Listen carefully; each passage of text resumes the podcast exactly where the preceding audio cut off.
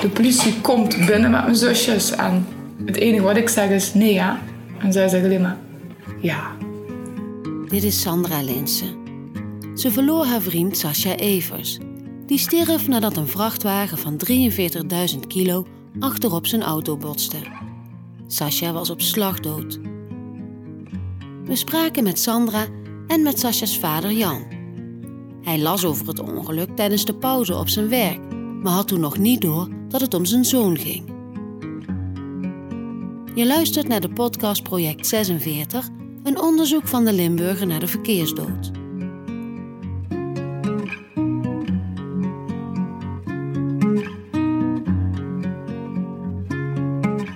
In deze aflevering Sascha Evers uit Gratum. Deze woensdagmorgen, 13 juni 2018, heeft hij geen zin om op te staan.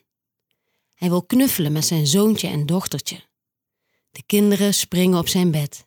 Als zijn vriendin Sandra Linsen het gezellige zooitje afbreekt en naar beneden gaat, maakt Sascha Evers, 42 jaar, zich gereed om naar neer te gaan.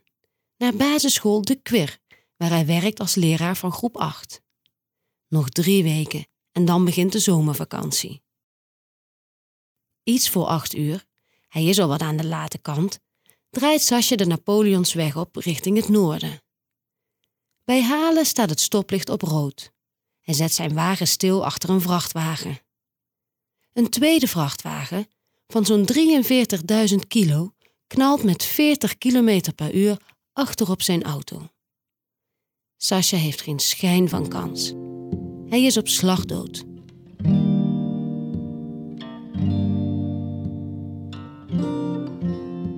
Vader Jan Evers ziet de eerste dagen na het ongeval alleen maar voor zich hoe zijn oudste zoon in het mortuarium ligt.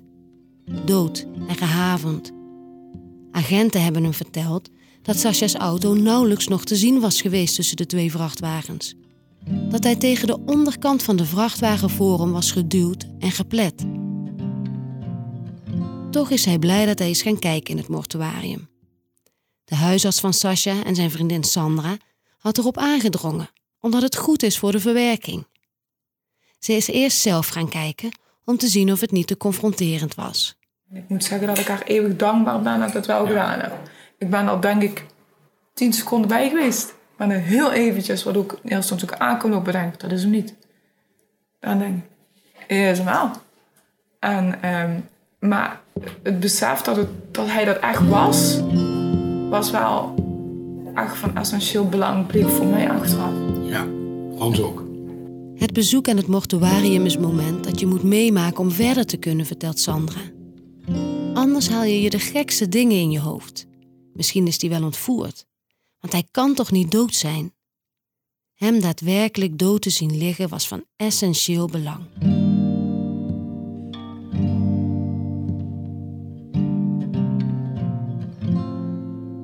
Woensdagochtend heeft de politie moeite het gezin van Sascha snel op te sporen. Terwijl op de site van de Limburger al vroeg een nieuwsbericht verschijnt over het fatale ongeval, weten Sandra en Sascha's ouders nog van niets. Ze zijn allemaal aan het werk en onbereikbaar. Sandra, ook lerares, is met kinderen op pad. Sascha's moeder is niet thuis. Vader Jan is aan het werk bij een aspergebedrijf als hij het nieuwsbericht van de Limburger voorbij ziet komen. Dus om half tien, we beginnen om zeven uur, om half tien is pauze. En ik kijk altijd even op de telefoon of er berichtjes zijn. En ik zie dat bericht, ja, de van de Limburger. En toen zei ik nou tegen mijn zwager, ik zeg dat zou je thuisgebracht worden. Er stond een foto bij. Het zou je thuisgebracht worden. Niets vermoedend gaat Jan na de pauze weer aan de slag. Sandra, die drieënhalf uur na het fatale ongeluk terugkeert op school, weet dan ook nog van niets. Ze wordt bij de teamleidster geroepen. Haar directeur en die van Sascha's school zijn ook in de kamer. Ze zeggen nog niets over Sascha's dood. Maar als de politie even later binnenkomt, weet Sandra genoeg.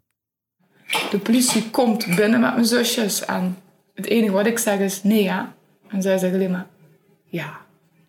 Sandra's tranen maken onmiddellijk plaats voor ratio. Ze is in shock en alert tegelijkertijd. Hoe gaat ze dit vertellen aan haar kinderen? En ik was het enige wat ik dacht was... Um, als ze het maar meteen begrijpen, want ik wil het niet ik wil het niet nog een keer vertellen. Ja. Als ze het maar meteen begrijpen. En ze begonnen allebei meteen te schreeuwen. En toen was het voor mij alleen maar zo van... Oh, ik ben zo blij dat ze begrijpen.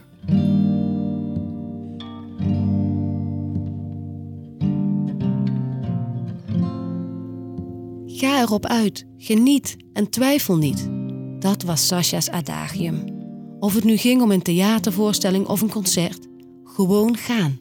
Want hij was iemand... Ja, als je een weekendje weg wil, dan plan volgende week even dat weekendje weg. Of als je naar een theater wil, of je wil graag een band zien. Dan moet je dat nu doen. En niet zeggen, nou, die kaartjes zijn maar heel duur. Nee, dat kan. Dan eet je daarna toch eventjes een boterham minder. en dan heb je wel nog dat toffe concert meegepikt. Leef, wacht niet af. Zo was hij. En dus gingen Sascha en Sandra naar het theater, naar bospop, pinkpop en weekendjes weg. Ook toen de kinderen er kwamen. Over rommel of lawaai in huis maakte Sascha zich niet vlug druk. Het huishouden doen vond hij sowieso niet nodig. En als de gootsteen lekte, zette hij er gewoon een bakje onder. Waarom zou je moeilijk doen? Op school liepen collega's en leerlingen met hem weg. Vader Jan vertelt Het was een persoonlijkheid die, eh, die zonder veel woorden en met heel weinig woorden iets kon zeggen. Jan hoorde van Sascha's collega's dat ze hem missen, bijvoorbeeld bij het nemen van beslissingen.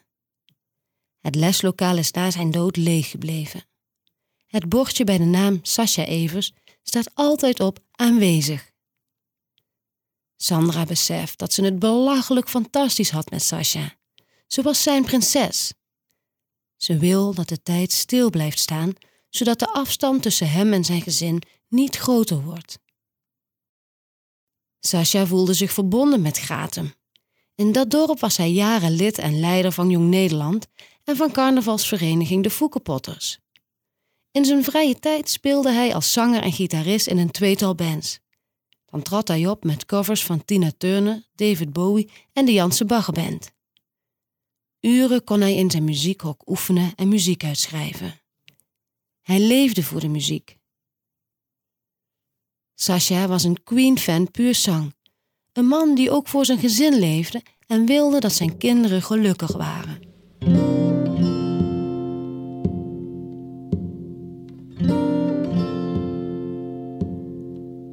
Na het ongeval krijgen de kinderen hulp. Agenten komen vlak erna op bezoek om te zien hoe het gaat met het gezin. De kinderen mogen alles vragen wat ze willen. Ja, van die grappen. Had die meneer kinderen? Had die, was die meneer getrouwd? Welke kleur had de vrachtwagen? Sandra is er blij mee. De steun van de agenten is goud waard. Ze hebben haar en haar gezin heel goed geholpen, zegt ze. Nog altijd krijgen de kinderen ondersteuning van een kinderpsycholoog bij de rouwverwerking. Van zorgeloze kinderen heeft Sandra ineens kinderen die s'nachts bang zijn. Wie beschermt ze, nu Sasje er niet meer is, tegen boeven? Op Goede Vrijdag hoorde hun zoon op school het verhaal van Jezus die is opgestaan uit de dood. Thuis wilde hij er alles over weten. Als Jezus het kan, dan kan papa dat toch ook?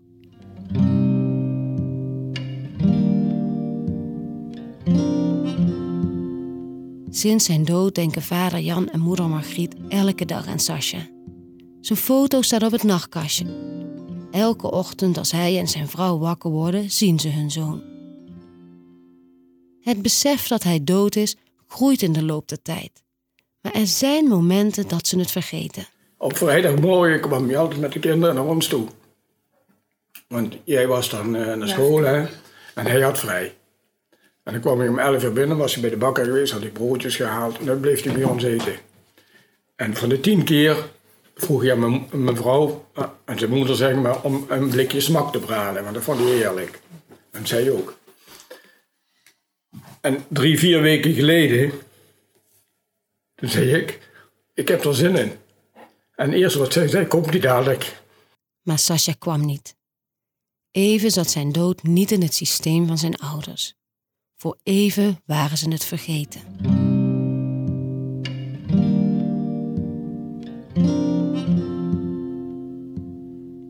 De drukker wordt 15 maanden na het ongeluk veroordeeld door de rechtbank in Roermond. De rechter legt de man zes maanden onvoorwaardelijke celstraf op als erkenning van het leed dat de nabestaanden is toegebracht. Erkenning is belangrijk voor Sandra en Jan.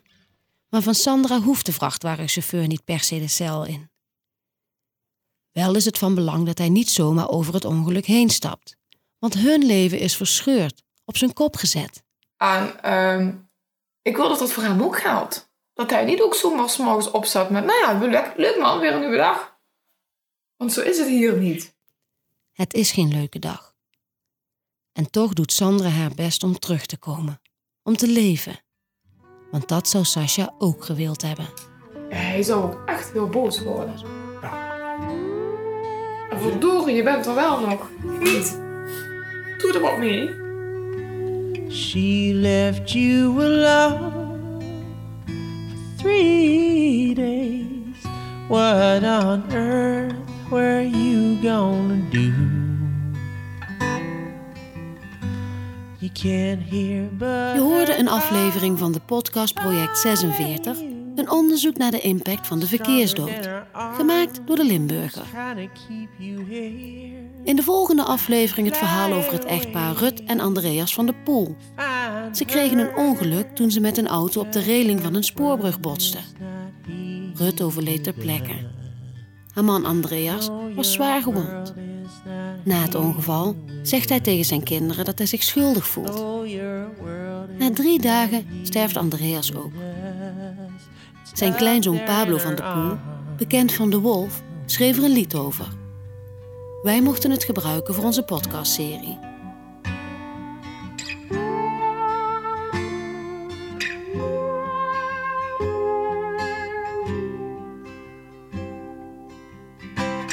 Three days here on earth, it's more than enough to know this is not what you want. Now without her, go tell her, let the storm Wil je niets missen? Abonneer je dan op deze podcast. En als je ons project waardeert, mag je natuurlijk altijd een review achterlaten. Dat helpt anderen deze podcast ook te vinden. Wil je alvast vooruit luisteren? Alle afleveringen vind je gratis op delimburger.nl slash project 46.